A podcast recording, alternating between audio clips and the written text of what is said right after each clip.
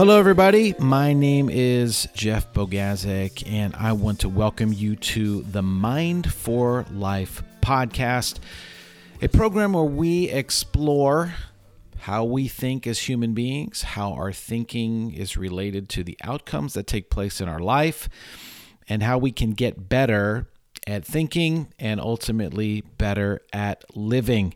Thanks for joining me today. And today I want to start out with this one question for you Why do we only listen to information we agree with? Now, of course, that may be a little bit of a stretch. We don't only listen to information that we agree with, but we often and increasingly more the case today when we have computer algorithms that give us information that we agree with. Why is that the case? Why do we suffer from this bias in thinking? We're going to explore that today on the program. The bias is called confirmation bias. And so we're going to look a little bit about how we think, how we perceive, and why it is that we seem so often to only listen to information or that we find information or that we interpret information in ways that we agree with. Uh, thanks for joining us on the program. Again, do want to direct your attention to our website, mindforlife.org. We've got some resources over there for you to look at a guide to having a difficult conversation, five steps to having a difficult conversation that can help you negotiate some of those problematic relationships in your life. We also have a 52 essential skills for success in business and life self assessment uh, we've picked out 52 skills soft skills, communication skills, emotional intelligence skills that you need to be able to be more successful in your life. It's an opportunity for you to download that and assess how you are doing in those areas. Find the ones that you do well, find the ones that you don't do well, and then give you some opportunities to kind of improve on some of those areas. So, both of those will be at the show notes for this program, which you will be able to find at mindforlife.org forward slash 066 six. This is our 66th episode of the Mind for Life podcast, and it is about confirmation bias. So let's get into it, shall we? What exactly is confirmation bias? Maybe you've heard of it before, uh, but what confirmation bias is, is a a cognitive, maybe you might call it a glitch or a deficiency. Um, as someone noted, the human brain is capable of 10 to the 16th power processes per second, which makes the human brain far more powerful than any computer currently in existence today. So that is 10 to the 16th. That's 10 with 16 zeros behind it you know, obviously six zeros is a million. So nine zeros would be a billion, 12 zeros, a trillion, 15 zeros, a quadrillion, 16 zeros is 10 quadrillion processes per second the human brain is capable of. I may not have my math right on that. So if you do detect that's wrong or I've said it incorrectly, please share it with me. But that doesn't mean that our brain, even though it can process all of those things, has uh, doesn't have limitations. Um, our brain does have limitations because of those 10 to the 16th processes that our brain is capable of, there's only a few that we can be aware of. Uh, as we've mentioned on this podcast before, a lot of those things kind of take place on autopilot. Our brain is continually working over and over and over again, but there's only several per second that we're able to actually be drawn to our awareness, that are able to be drawn to our awareness. Uh, I've given the example before. If you're sitting on a chair or if you are standing up right now, you are probably not aware of the pressure between the chair and your rear end, or between the floor or the bottom of your shoe, the insole of your shoe, and your foot. Although there is pressure there, and your brain is constantly managing that pressure outside of your awareness. So the brain can do so much, but we are only able to be aware of it. Um, and we are subject to these limitations in our thinking, glitches, as you might call them, that cause us to make questionable decisions and that cause us to reach erroneous conclusions. Many times, you might ask the question how is it somebody can't see that? This happens quite often in politics. How is it that other side can't see this situation as clearly as I can? Um, if you are talking, for example, about guns, let's talk about guns. Democrats will say, How is it that Republicans cannot see that guns kill people? That pe- when there's more guns, there is more potential for gun violence. And Republicans will say, How is it that Democrats can't see that guns don't kill people? It's people that kill people. And so you have this constant back and forth of people not being able to perceive the same thing. Why is it that one side, be it Democrats or Republican, continually feeds itself with information that agrees with their prior belief structure? That's what confirmation bias is. We have a bias in our thinking that we actively seek out information that agrees with our already held belief structure. And in fact, tech companies have capitalized on this and continue to make more and more money on advertising and providing information that already agrees with people's previously held belief systems. The algorithms themselves maybe they are artificial intelligence learning algorithms, but an artificial intelligence learning algorithm that studies human behavior and then continues to operate on that would then naturally recognize confirmation bias and then create itself in an image so that it will give information that agrees with the confirmation bias that we already uh, that we all hold. So that's a long way of saying that the algorithm looks at human behavior, learns that people already like getting information that they already agree with, and so structures itself in a way so that it gives people information that they already agree with. We get caught in these echo chambers of information, news articles, news clips, videos, podcasts, or whatever that provide information that we already agree with. That's what confirmation bias is. So um, now the question is why? You know, why is it that we only visit websites that express or agree with our previously held political opinions? Why do we mostly hang out with people who hold similar views to us and have similar tastes than we do? Why is it that we are put off or tend to be put off by individuals or groups or news sources that make us feel uncomfortable or that make us feel insecure about our views or that have hold uh, views that disagree with our views? One of the reasons for this is what psychologists call cognitive dissonance. Cognitive dissonance. Back in 1957, a man by the name of Leon Festinger, and I hope I'm pronouncing that correctly. Leon Festinger published a theory of cognitive dissonance a theory of cognitive dissonance, and it has become one of the most influential theories in social psychology.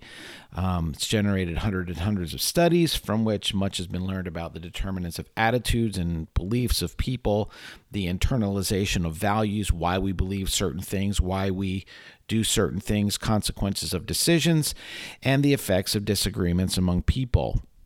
So, what does cognitive what does cognitive dissonance do? What does it mean? Uh, cognitive dissonance is the feeling that you get when you learn something, um, or you hold uh, learn something different from what you already believe, or you try to hold two conflicting beliefs, values, or attitudes. When you have things inside of your mind that you believe that disagree or are inconsistent with one another, you have this cognitive dissonance. And the theory is that people tend to seek consistency in their attitudes and perceptions.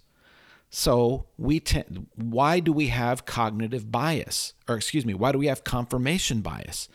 We have confirmation bias because we do not want that existential angst, if you will, or that situation of, of conflict within us when we are experiencing two conflicting values, attitudes, or perceptions.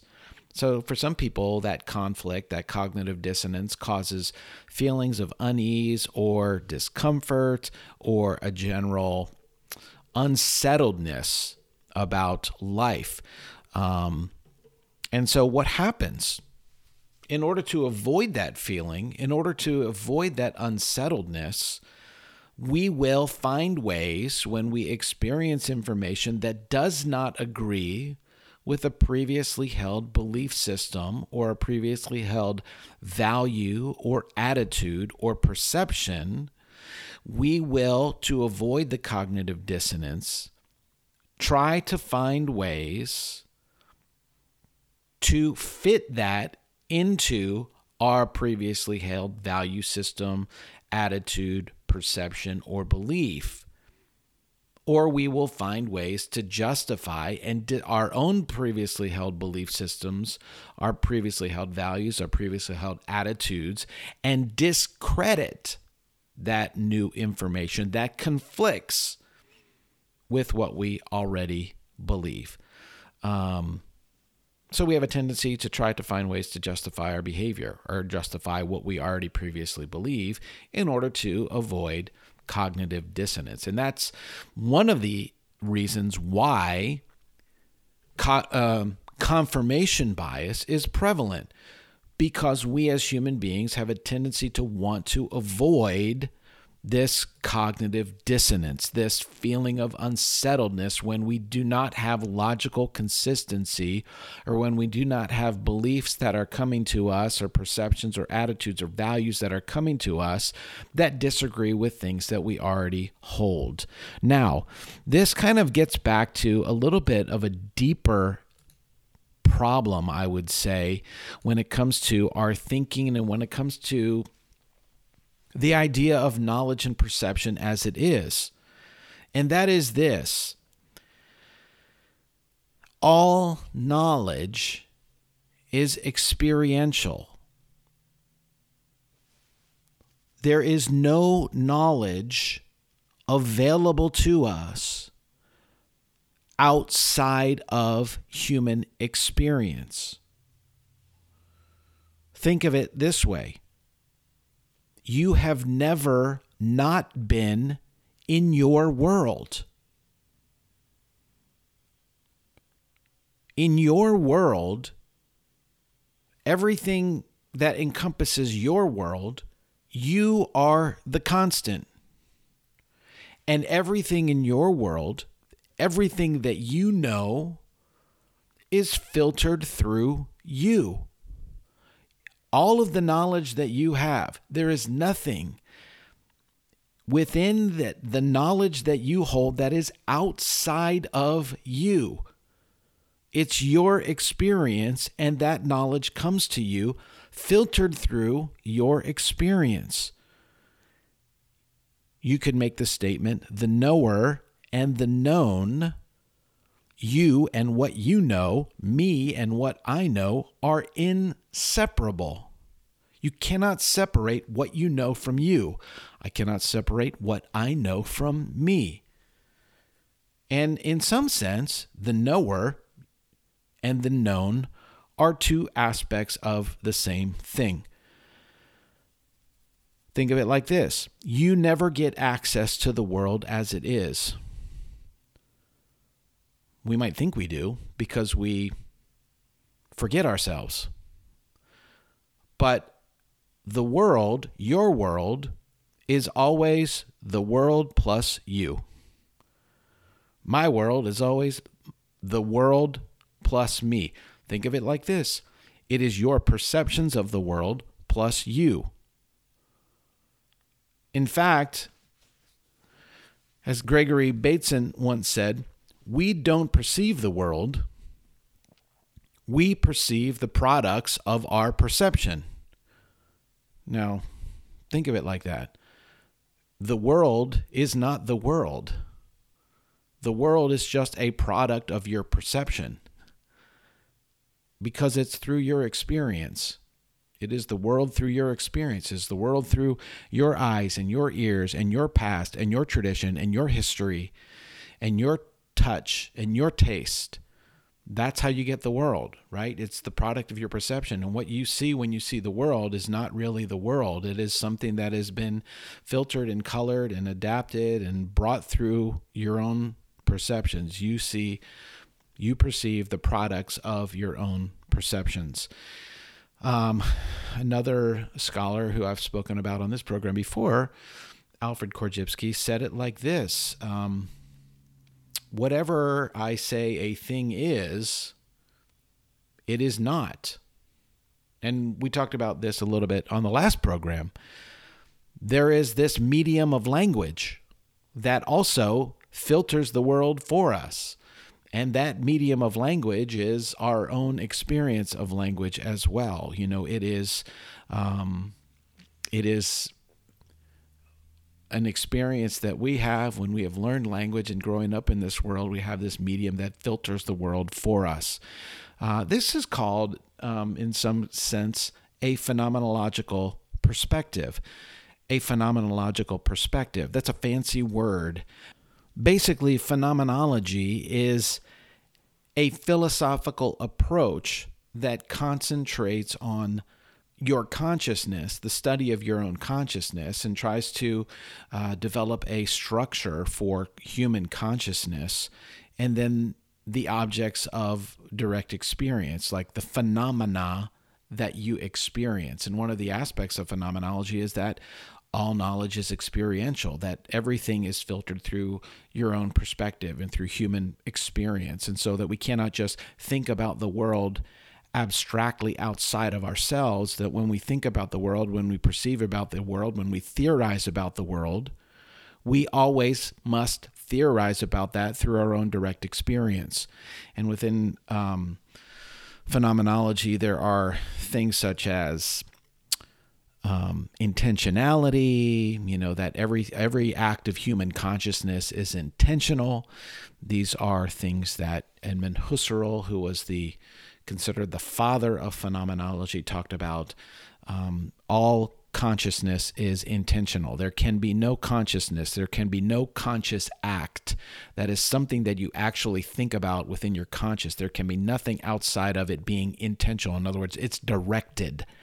Every act, every conscious act that you have is directed at something. And it is also filtered through your own experience. Phenomenology is a philosophy, a philosophical approach of experience, right? All knowledge, all meaning, all value comes through the lived experience of human beings. So even um, this has vast implications, right? Because studies, for example, scientific studies, we like to say, and people like to say, oh, this is science, this is science. You know, this study showed this, this study showed that. Fair enough. That's important to say the study showed this or the study showed that. But what you must experience is that the study and the results of that study and the conclusions of that study and the perceptions and the observations that took place in that study all are filtered through the human experience of the people conducting the study. It is not outside of human experience, it's all within human experience because all knowledge is experiential. Now, what does that mean for confirmation bias?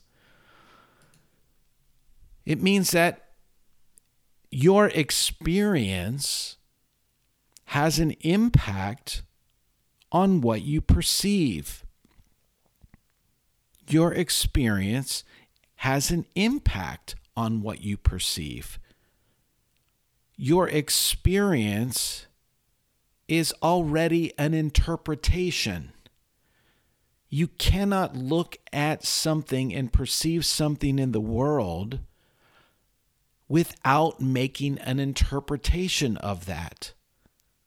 You see something happen, a person walks into a store, walks out of a store, someone comes running out of the store after them. You see that and you make a perception, you make an interpretation. You start to think, what is happening here? You start to try to make sense of that, which is an interpretation. We're trying to make sense of what's going on there. Well, that entire experience is colored through your own lived experience, is filtered through your own lived experience. That knowledge, it comes to you through your experience. And what's included in that experience? What's included in that experience are values, our attitudes, our belief structures, our traditions. And all of those things start to form the way that you interpret what you see going on in the world around you right? So that's how we come to this idea of confirmation bias, right? We see things in the world, and those things are all coming to us through our own experiential knowledge. Or, excuse me, those things are all experiential knowledge and are coming to us, and we are making interpretations.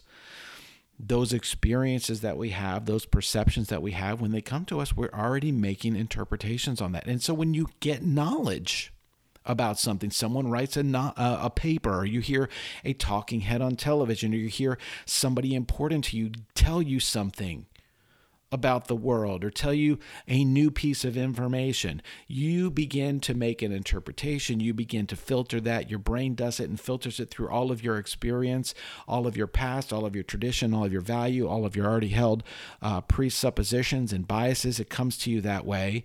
And then you start to make an interpretation on it. And confirmation bias is simply the idea that we make interpretations based on things that we already hold to be valuable and to be true in our own minds rather than starting to go, maybe this is going to change the way that I think, or maybe this is going to change my perceptions about certain things. And I think um, advertisers have known this for a long time. In fact, uh, I once heard, forgive me because I don't know that I have the study or the facts on this, but I once heard that the majority of advertising is not to get new customers, but is to retain existing customers. So it is what is advertising? It's reinforcing all the things that are important to the people who already use the product. That's branding, right?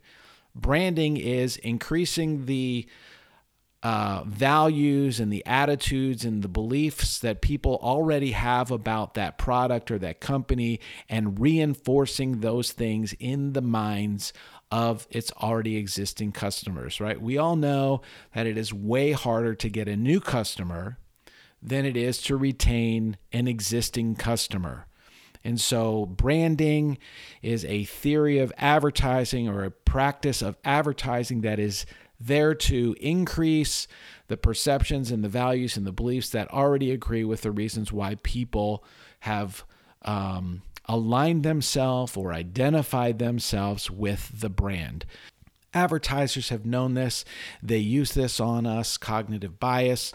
Our algorithms, the tech companies already know this. The algorithms are set up to do that. And what happens in this case is that we get into these echo chambers.